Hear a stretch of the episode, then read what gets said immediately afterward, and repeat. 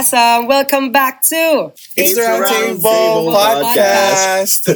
We are your hosts. I'm Brian Bonnie. My name is Wonka. And this is Anthony Iswatiza Jan. Yes, sir, mga kaibigan. Anong topic? Extended.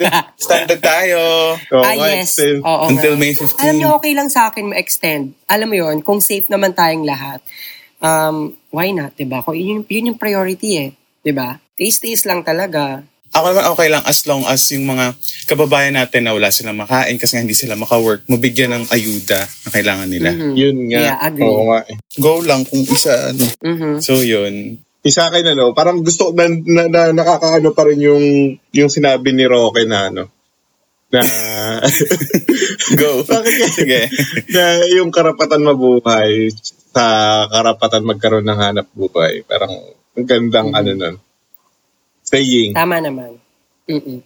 So, yung konting taste pa tayo until, until May 15. Yeah, taste lang. At habang tayo ay nagtitiis, pag-usapan muna natin ating mga friends. Oh. Kasi growing up, yung mga friends natin, feeling ko marami tayong learnings with them with our friends. Sometimes, lumiliit yung circle of friends mo. Sa iba naman, lumalawak yung network. Alam mo yon. So, I think it's very timely, especially right now with this extended community quarantine, extended enhanced community quarantine. Feeling ko, alam mo yon, yung mga tao hindi nag-uusap-usap, hindi sila nagkikita-kita, whatever. Ano kaya yung challenge na, or siguro may mga tao na dahil lang hindi nakapag-communicate. I don't know, baka hindi na sila friends, ganyan. Mm-hmm. Actually, so, medyo related dun sa ano natin sa instant LDR na episode natin kasi 'di ba napag-usapan din natin yung friends na yun. Ano naman ang ganyan-ganyan? Hoy, dun lang sinabi ko lang na related. Anyway, so maganda siya i-discuss kasi ano since wala yung mga friends natin, plastikin natin sila 'di ba? Pag-usapan natin. Pag-usapan natin. Timely lang din kasi nasa panahon tayo ng 20s. So, napakahalaga ng friends, usapang friends. So, yung mga bata tayo kapag nagkaroon tayo ng bagong kaibigan o nawalan tayo ng mga kaibigan, parang wala lang yun. Parang hindi mo na siya batay, kinabukasan, batay mo na siya, parang kinabukasan. Pagdating ng pasukan, iba na yung classmate mo sa bagong tropa ulit. Pero ngayon ganito na age natin na, 25 and up, yun. So, medyo deal na siya kung tutusin. Agree. Sir. So, we're just gonna give thoughts and thoughts, suggestions based from our experiences, mga ka-table, na the most common reasons for friendships to fall apart and what is the best way to meet new friends. Yun! Balance, di ba? And kasi sabi nila, opinion lang natin to, yung best way. Yun yung maging basehan nila eh. Pero dapat lang na yun yung maging basehan nyo. Dahil galing sa amin yun. The authority. Ayos pa tayo dyan. Yes. Hindi, diba nga sabi nila kasi din, kapag may yung mismo phrase, parang pag may umalis, may papalit. Ano nga yun? True. Ano nga? Parang yun? Ano yan? Parang, come and go? Charot. Give and take? Ayun ko. Cause and effect. Hindi ba sa pag may umalis daw sa buhay mo, papalitan daw yan, may bago. So, laging may kapalit. Mm-mm. Di ba, Wong? So, parang hindi na babakante. Parang ganun. Parang kumbaga sa jigsaw puzzle, may para. Sabi naging dragon na lang. Gusto ko lang ibigay itong thought na to sa ating mga ka-table na life is a balance of holding on and letting go. Alam mo yun? Sino nagsabi niyan? Kung walang holding on. I don't know. Naisip ko lang. Si Antano ata. Oo, ano ba naman? Oo. Hindi ka ganyan, Bonnie. Alam mo yung, pag walang recording mga kung ano-ano yung sayings sa buhay. Kung ano-ano lang, kung kabalbalan lang. Life as a person is a balance also. Minsan seryoso, minsan tali-tali. Ba, nailusot. So, ayun na, ano. So, what are the reasons why friendship fall apart? So, unahin natin yung fall apart. Doon muna tayo sa fall apart. Doon muna tayo sa negative part. Okay. Sinong una?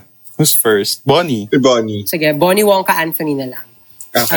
So, sa akin, syempre, yung pinakamatindi na, no, kapag pinunasan ka ng kulangot.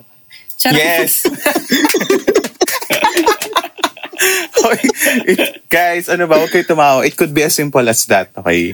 Pag hinumahit sa inyo ng kulangot. Number one from our list is betrayal. Hindi, balikan natin yung kulangot. Oo, Wonka yun yung mga experiences ni Bonnie. Actually, hindi na nga punas yun eh. Nasingahan siya. Eh, joke lang. Betrayal. So yun, betrayal.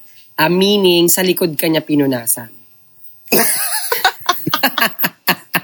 Singahan. Okay, as simple as... Yung baboy siya, sorry, mali yung term ko na as simple. Betrayal is such a huge thing eh. Diba? Sa betrayal. Friendship. Yeah, ano? Betrayal. Yeah, oo. Nawawala yung trust. Yun, nasa, ano tayo, colloquial, ano eh. Wait, ikaw, go Bonnie. Yung bibig ko pang tambay, alam mo yun. Go Bonnie. Nawawala yung trust nyo sa isa't isa, which is, trust is one of the main foundation of any relationship. Kahit hindi lang yun sa friendship.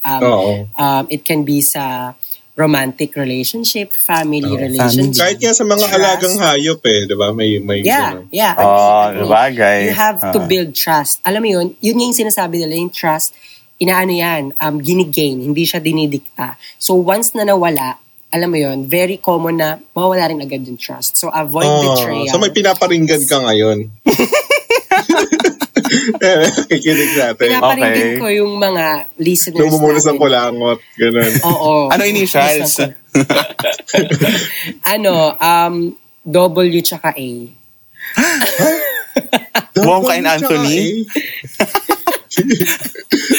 Anthony? Wilfred and Alfredo. Okay. Ako na next, no? Ayun. Betrayal. Wait lang, hindi pa tapos si Bonnie. Ay, di ba matapos? I think, ayun lang, feeling ko the simplest way to explain it is yon to really hold on dun sa trust na binigay ng tao sa, alam mo yon, kasi wala namang kayong kontrata or something eh, lahat yan based sa sa experiences nyo, di ba, sa moments nyo together, kaya mahirap pag wala. Yeah, yun sa akin naman yung kasunod lang yan, yung betrayal, eh parang ano na lang din siya, result lang siya. Parang hindi siya yung root cause, pero nandun na rin yun. Parang, oo. Yung sa akin, yung root cause, siguro, money. Ay, ako. Medyo money kay Wongka, medyo controversial. Oo, marami. Yun yan, ika nga sasabihan, money is the root cause of evil. Diba? So, ayun, as simple as that. Pag na makikita mo yung yung kulay ng tao kapag usapang pera na. Ayan. Pag may usapang meron nga line na sinasabi na parang ayun, may line na nga sinasabi na parang nagpapakilala ka sa ganitong amount lang. Alam mo yun? Oo nga eh, nagpakilala ka sa may ganun na nagpakilala ka sa ganitong bagay, nagpapakilala naman tayo. Pero parang ibig sabihin lang nun, maibigan, parang yun na yung worth mo. Like parang kapag napatungan ka ng ganitong halaga, eh parang ilalaglag mo yung maibigan mo, natapatan ka ng ganito, isusumbok mo yung ganyan mo, eh samantalang, alam mo yun, pinagkatiwalaan ka and so on. So, may money pa rin. Money and, siguro hindi lang pera, pati material na bagay. Count as, kaya din diba lagi nilang sinasabi, usually ng mga matatanda, parang iwasan daw as much as possible yung issue ng pera. Hindi lang sa mag-asawa, kahit with your friends, with your classmates. Kasi yung pera, isa siya lagi nagiging cause ng mga away na, yung mga away talaga na yung talagang nagiging permanent na or talagang yung pag nasira yung relationship, yung hindi nababalik sa dati. Oo. Pag hindi naman sa mukha tayong pera, daw mukha akong pera. Ngayon buti pinapatulan akong racket na photoshoot and work na photoshoot kahit na ECQ. Wala, kailangan natin eh, mukha akong pera eh. Pwede na tayo mangutang kay Wongka, guys. Thank you. Pero naranasan ko yan, yung ganyan, yung yung friendship mo nabiyak dahil sa pera. Ah, so personal experience to? Oo, so hindi ko siya gagawin sa kahit kanino pa man. Pag tayo magpailala sa pera. Feeling ko, or sa bagay. Kapag ganyan, yung pera kasi parang karugtong niya kasi pride. Alam mo yun, yung pera kasi pinag-iipunan yan eh, alam mo yun. So yung pera mo, in a way, symbol siya ng pride mo. So kapag nawala sa'yo, hindi binalik, yun nagkakaproblema. Alam mo yun? Oh, tsaka sa age natin na to, parang, alam mo yun, ang dami na nakasalalay sa atin na hindi na para, kunyari, nung bata tayo, nawalan tayo ng baon. Wala, makakaingi lang ulit tayo sa atin. Pero ito, pinagpaguran natin eh. So agree. Parang, so, we're on pause. Yeah, I'm trying to restore. Agree. I think we just have to balance kung ano bang mas mabigat ngayon. Kung sa tingin mo, mas dapat bang ipaglaban yung friendship nyo compared sa money, alam nyo, or sa pride. It's really up to you guys. Sana lang laging mananaig, no? Yung value or yung pinagsamahan lagi ng tao compared sa pera. Kasi pera can always be earned. Pero friendship, alam yon, yung experience nyo, simula childhood or whatever, hindi siya mare-replace eh. Oo, tsaka yung sana maisip yung magdalawang isip ka muna and makonsensya and matawad sa Diyos sa mga ganyan bagay kung gagawa ka ng ang gusto ko lang idagdag doon kasi Ang gusto ko lang idagdag doon is, tulad doon sinabi niyo diba kanina, sabi ni Bonnie, pride siya. Ang isa ko namang take pa doon, aside from that, is hard work. Kasi, lalo na we're given a third world country, diba? Ang hirap kumita ng pera. So, para maka-earn ka ng pera, you need to really work hard. Mag-OT ka, or talaga mag-sacrifice ka ng ibang bagay para lang kumita ka. And then, yung perang kinita mo, para lang uutangin or hihiramin, tapos hindi babayaran ng isang tao. Parang sinira mo na rin lahat ng efforts niya and yung time na ininvest niya para lang ma-earn yung money na yun. So, ganun siya kalalim. Kaya ganun na lang din yung nagiging impact or nagiging result kapag nagkakaroon ng conflict dahil sa pera. So, yes. Yun. Diba? Kaya ang sakit niya, ang bigat niya. Mm-hmm. Next on the list, Anthony. Ako naman, eto namang sa akin kasi, ang isa sa reasons kung ba't nag-end yung friendship is yung difference sa personality. Okay. Difference in personality and how you handle situations, certain situations. And gusto ko example kasi yung sa napakinggan kong episode ng isa pang podcast. I think na-mention ko to kay Bonnie. Dun if you guys know Chico and Delamar from The Morning Rush. Yeah. So short story lang kasi magkasama sila sa radio station, sa radio show for 20 years ata. So, imagine mo 20 years silang araw-araw magkasama, parang Mondays to Fridays ata. So, ang tagal nun, diba? 20 years. So, tipong talaga mag-best friend sila na yung sasabihan ng life stories, ng mga problema nila for that long. And then, si Dal kasi, yung girl, she had to leave radio. So, umalis siya. So, natira ngayon si Chico. Uh-huh. Tapos, after a few years then, si Del, lumipad na siya ng US. So, nasa Utah siya ngayon. And then, yung naging problem is parang since she left radio, nawala na yung connection nila or yung bond nila. Mm-hmm. Oh. Until, ang nangyari is, si Delamar bumalik siya dito sa Philippines. Tapos, napag-usapan nila yun, dun din sa podcast. Tapos, and, ang makikita, pag pinahanggan mo sa episode nila, ang makikita mong reason doon is kaya nangyari siya. Kasi si Chico, iba yung pag-handle niya ng relationship with his friends. Tapos si Del, iba rin yung kanya. Si Del kasi parang more on like, siya yung talagang let's catch up, let's have dinner, mag-text tayo, ganyan-ganyan. Chico on the other hand naman, is siya yung tipo ng friend mo na yung hindi ako masyadong paparamdam sa'yo pero pag nagkita tayo ulit in person, parang walang nangyari. Parang alam mo yun, yung parang, huy, kamusta na, yeah. Ganito, nangyari, blah, blah, blah, ganon. Ganon yung klase ng niya. Ganon yung klase ng pakikitungo niya sa friends niya kapag nagkalayo sila. And ayun, since pakita mo yung difference nila, kaya hindi sila nag-meet halfway. So, parang yun yung naging pinaka-explanation. And na-realize ko, totoo nga, na kahit ang tagal nyo, for example, ang tagal yung friends, tapos, katulad ng situation nila, nahiwalay kayo, tapos iba pala yung pag-handle nyo sa ganong klase ng relationship. Magkakaroon ngayon ng either ng conflict or magkakaroon kayo ng problema. Though, ayun, sila naman, parang ano, developing story. Let's see kung anong mangyari sa friendship nila. So ayun, kayo ba may experiences ba kayo with your friends na dahil sa difference ng personality? Oo, may ganun ako. Kaso lang, ako kasi hindi ako yung parang energetic na, uy, kamusta? Hindi ako yung parang ganun kala Joy Lau na ano, na yung nangingisay pa pag nakita ka. Hi, Joy. Shoutout sa kanya. Oh my God, tawa-tawa mo na. Oh my God. Tapos, alam mo yun, like, nakaka 2 million words agad siya in just a few seconds. Ganun siya ka-excited. So, deep inside naman, ganun naman yung nararamdaman ko. Pero, hindi ganun yung makikita mo sa akin eh. Oo, di ba? May musta. Yung parang oo, parang normal lang na ano. Yung parang pares naman kayo, you both love each other, pero sadyang iba lang yung pakitong or yung the way you handle the relationship, di ba? Oo. So parang, alam mo yun, pero in outside world ang dating nun naman sa ibang tao, parang wala akong gana sa kanya na or sila. Na parang si Joy lang yung laging interesado sa'yo as your friend. Tatama rin to bilang ano, tapos hindi na ako, wala na, yun na yun, simula na, nagkakrack na yun. Pero, kasalanan ko pa ba yun? Agreed.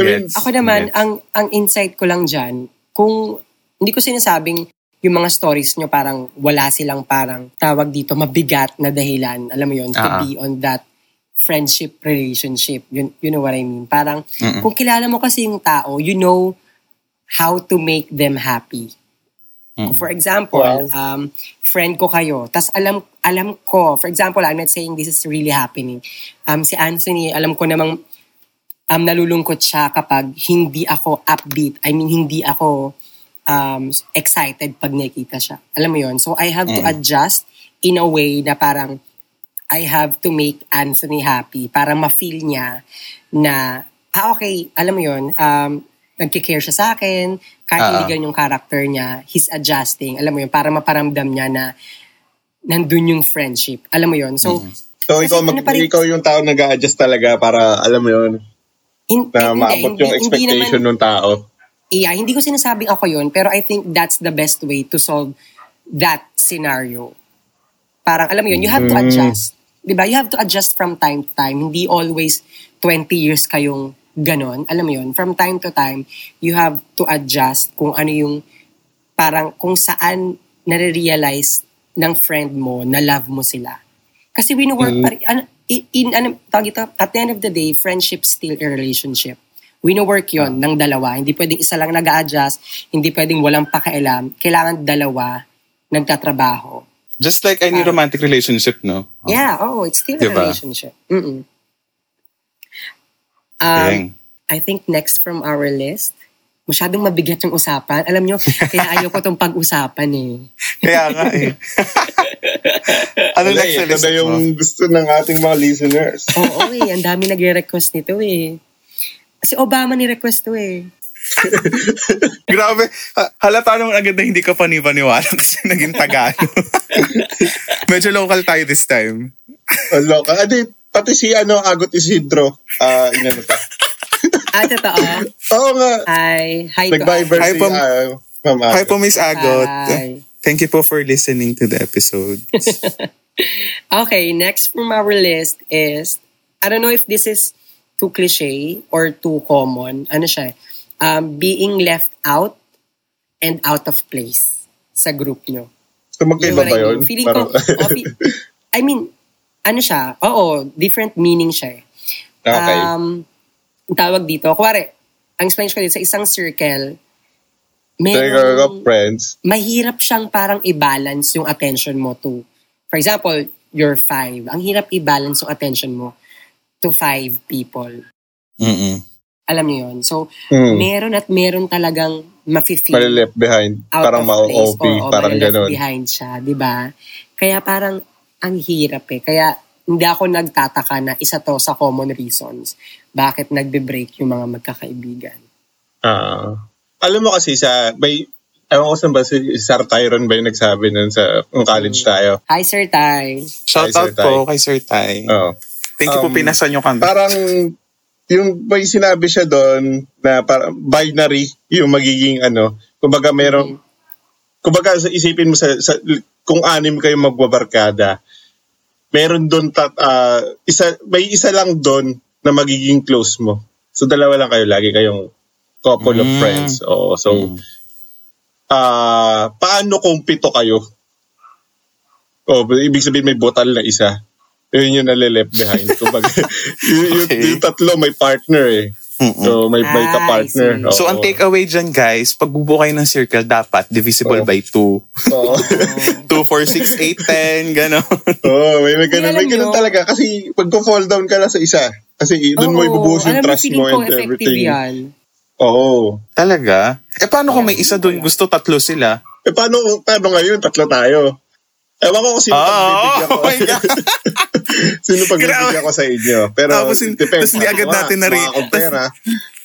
agad natin na-realize na tinatamaan din tayo dun kasi hindi tayo divisible by 2. Ang tanong ngayon, sinong nala-left out sa It's the Roundtable Podcast? Ito yung ano naman sa hindi divisible by 2. Ito, tatlo lang tayo eh. Parang wala lang, kumbaga sa loob ng kwarto, wala ka nang ibang papansinin kundi tayong tatlo lang din. Agree.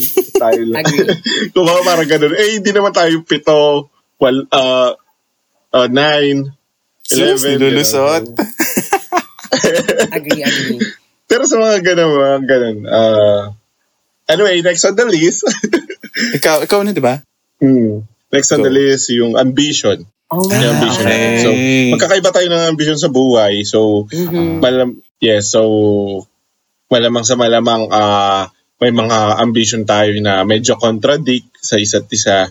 May mga ambition tayo na parang talaga maglalayo sa atin sa isa't isa. Like, parang kung gusto ko mag-ibang bansa, wala, hindi ko kayo, and walang Facebook doon, walang maapektuhan tong podcast natin and so on. So, isa-isa na itong vlog. So, alis ka na? Podcast. Hindi naman. Sa ibang friendship. So, I think related din doon is yung priorities, no? Kasi, for example, sa ating tatlo, for example lang, hindi naman siya nangyari in real life. Si Wonka, may gusto siyang gawin, tapos, or may ambition siya na gustong maging trabaho or maging career. Tapos, whatever that is, requires time, requires practice. So, syempre, gusto niya nasa bahay lang siya, nag-aaral siya, nagpa-practice. Eh, kami ni Bonnie, tara na, Wongka! Shut na! Inuna, ganun. Inuna tayo, Wongka. So, syempre, magiging tendency nun, si Wongka, if gusto niya talaga i-pursue yung career na gusto niyang gawin, naiiwan siya ngayon and hindi ngayon siya sasama sa amin ni Bonnie. And so, ang mangyayari ngayon, si Wongka nasa bahay lang siya, tapos kami ni Bonnie, ayan, tara, party, inom, ganyan-ganyan. So, ang mangyayari, most likely lang naman is si Wongka hindi na siya sasama, tapos since hindi na rin siya sumasama namin sa amin ni Bonnie, hindi na namin siya yayayain. So, grabe, napakatotoong senaryo yan, no? In real life pala. And then, so, isa yun sa mga possible na reasons kung bakit pwedeng mahiwalay ka or maging hindi ka na part ng group. Yeah. So, ako talaga yung may eliminate dito eh, no? Parang sample lang yun. Sample lang. Kasi makabihan natin, so, nakikinig ngayon. Si Bonnie, madalas siya pumarty. Nako. Madalas siya pumarty. Tapos, ako, hindi ako mahilig sa ganyan eh. Yung yugyugan, party, ganyan. Hindi talaga. Like, parang masaya. Alam ko masaya naman yun, pero hindi ako fan ng ganyan. Hoy, Wongka, sabi ko ano lang yun ha, sample lang yun. Hindi ko naman, Hindi naman tayo na ano. Ikaw, Bonnie? I think common. Yeah, I think tama nga na common yun. Yung parang, yung priority, yung ambition, kasi, ano siya eh, parang, kasi nga yung kaya ka nag-friendship kasi you want sense of belongingness eh. Alam mo yun? So kapag nararamdaman mong parang, oy, magkakaiba na tayo. Oy, hindi na tayo isa. Oy, hindi na tayo sama-sama dito sa ginagawa natin. Doon nagkakaroon ng iba-ibang priority eh. Diba? Yung mga tao. Which I think can be a good sign and a bad sign of growing up. Yes. Alam mo yun? Kasi sometimes yung people, they have to be separate to really grow better compared na magkasama sila. Alam mo yun, kasi may mga friendship na pag magkasama sila, pare silang tarantado. Pero pag naghihiwalay sila, pares naman sila nagbuo sa life. Alam mo yun, may mga ganung scenario kasi. Ayan. Narinig nyo ba yung lizard? Oo, grabe ang lakas. Hindi nga, narinig nyo? Oo. Nag-agree siya sa point ni Bonnie. Hindi kasi buong katawan niya yung hinampas niya sa pa din. Kaya malutong. Sabi nung butike, amen to that, sabi niya. Sabi ko naman sa priorities, syempre, as we grow older, lumalaki yung priorities natin. Nag-iiba-iba. Nag-iiba-iba, like parang, kailangan mo matulog ng maaga, kailangan mo bumawi ng ganyan-ganyan. So, wala, mapapauwi ka talaga kapag hindi ka makakasama sa mga gala, swimming, and so on, and travel, di ba? Mm-hmm. So, kapag paulit-ulit na nangyayari yun, and mahanap nila yung tawag dito, parang magiging komportable sila na wala ka. Agree. Yun lang. Mawawala ka sa eksena, mawawala ka sa picture. It's my turn na ba? Ha? Hmm? It's my turn na ba?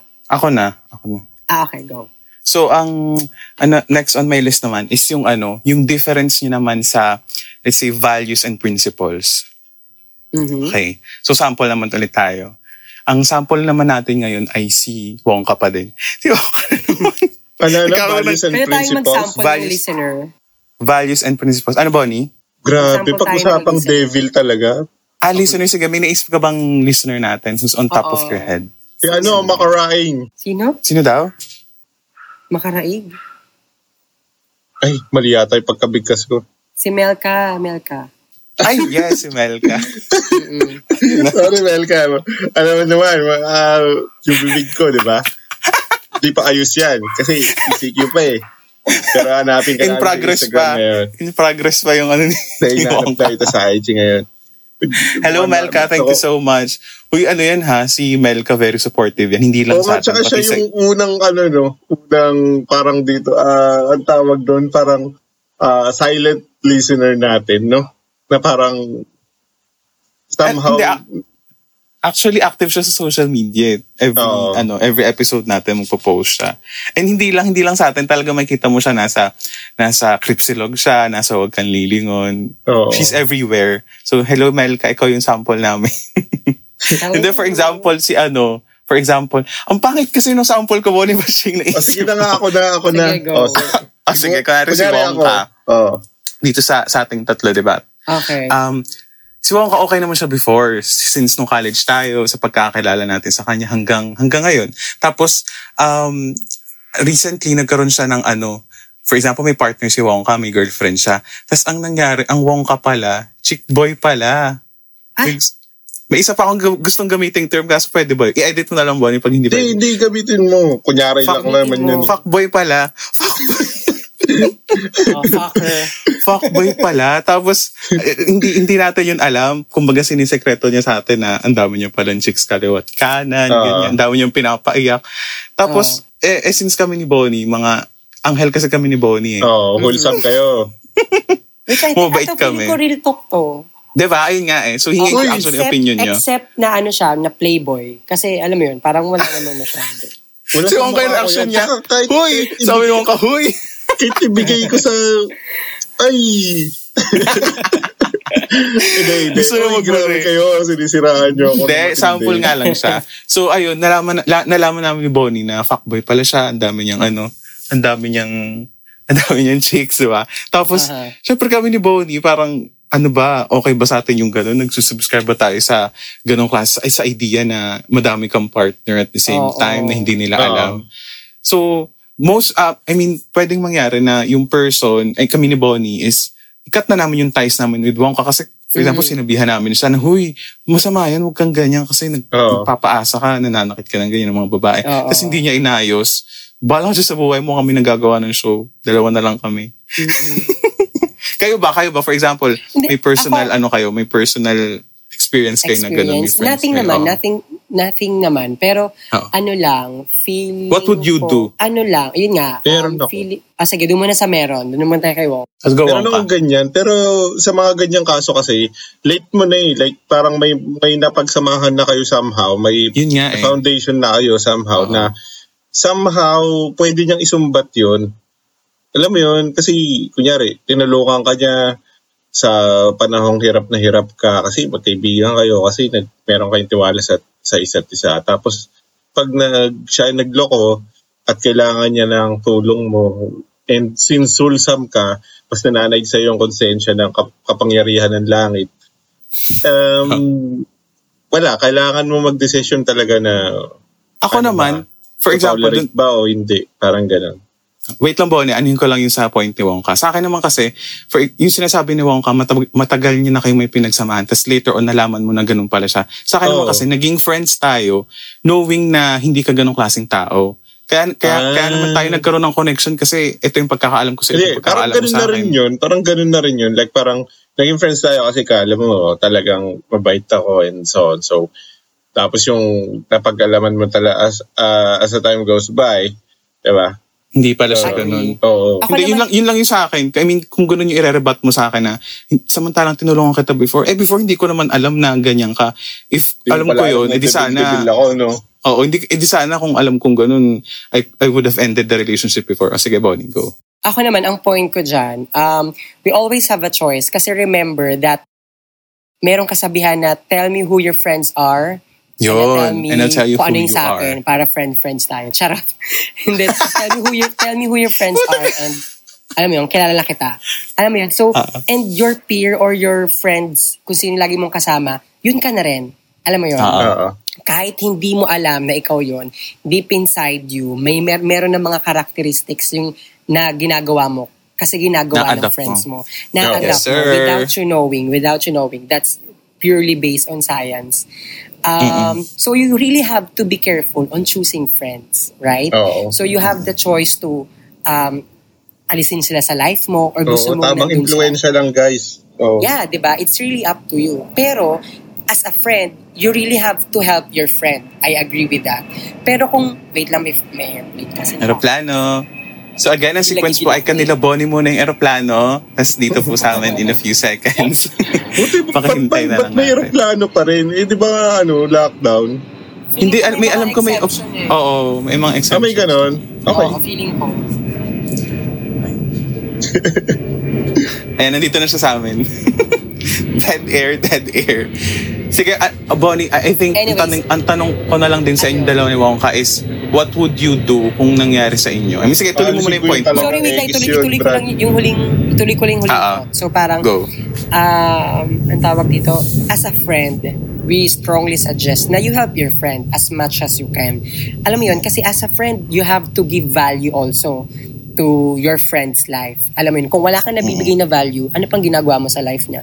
Alam mo yun, so help your friend to be a better person. Pero nasa kanila na rin yun eh kung tatanggapin ba nila lahat ng help na binibigay mo. If they really can change, alam mo yon, that you have to second thought na do I really have to be with that person or I have to move on? You know what? Sa akin, magde-decide ako agad na wala na pakilamanan, hindi na itapapansin, i-kiss ka na sa akin. I-end mo na. Oo, end agad. Putik, baka makascore pa ng ano eh, di ba? Una, kahit ano pang anong parinig sa social media niyan, kahit ano pang pagpa-post gagawin niyan. Wala na yan, X na yan. Kasi may red flag na siya, no? Oo. Okay.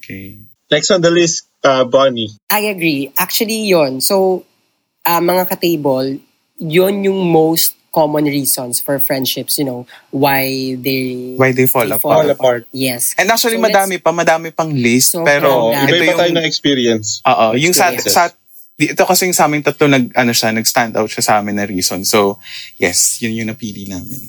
Yes, so let's move on to the positive side. So kung may nawawala sa life mo, yun nga, sinabi natin may darating sa life mo. Yes. So, what is the best way to meet new friends? So, ito, again, based on my experiences namin. So, from our end, ako as simple as, you know, going to parties.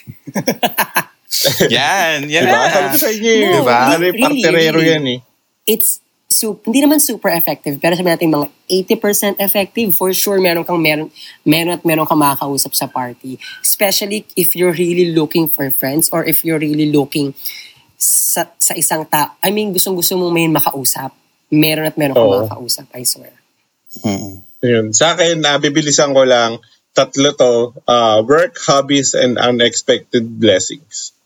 Work, yes. And what? Unexpected blessings. Blessing. Ah, I see. Okay. Okay, so yung work, syempre, most of our time, living, napupunta sa work.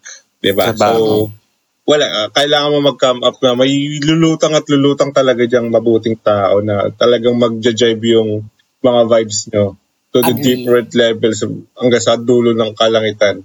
Yeah. And hobbies, syempre kung anong hilig mo na gawin in your free time, gusto niya rin yun. So talagang mag-e-enjoy kayo sa isa't isa na parang siya yung nawawalang puzzle sa ano mo.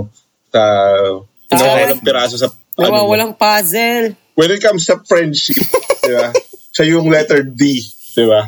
Parang ganun siya. Parang pag nilagay siya doon, pati kompleto na. And unexpected blessings. So, hindi mo alam, sa panahong hirap na hirap ka, hindi mo alam kung sino yung tutulong sa'yo.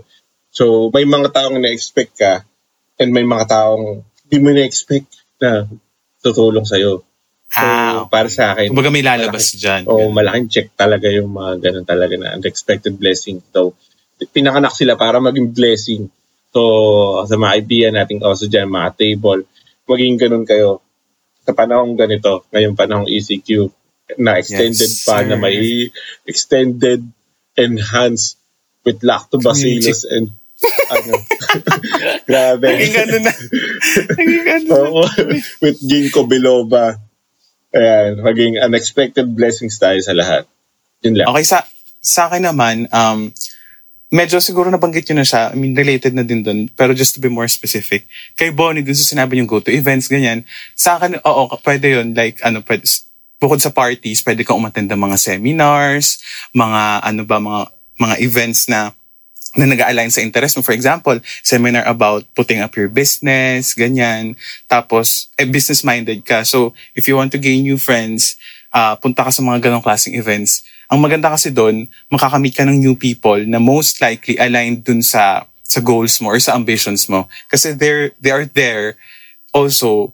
I mean, yung katulad ng reason mo na they want to put up a business, for example. So, aside from finding new friends, makakahanap ka pa ng inspiration mo or yung mga taong tutulong sa'yo para dalhin ka dun sa gusto mong puntahan. So, aside naman from going out to events or seminars or kahit anong ganap outside, you can also find friends through social media. Ang daming forums online.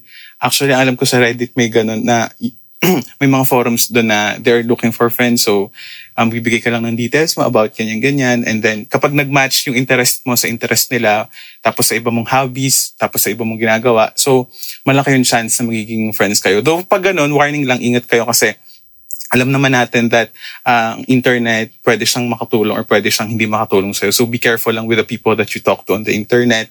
Tapos, be extra careful lang. Pero hopefully, makahanap kayo ng friends niyo.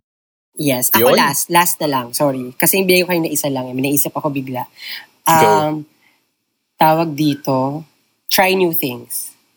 Try new things kasi by trying new things kasi meaning you're going beyond your reach. For example, ito, podcast community, right?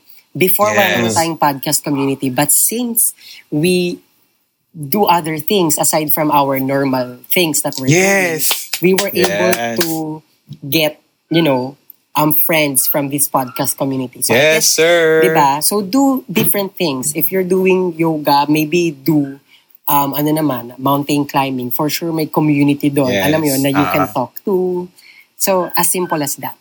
Oo nga, ang galing. We're living proof na makakahanap ka ng mga bagong tao. Kasi nga, before, tayo lang tatlong magkasama dito. Tapos nung naging part tayo ng Cat Print Podcast Network, we've been meeting a lot of amazing people. So, a lot, yeah. So yun guys, so we're living proofs. Alam nyo na.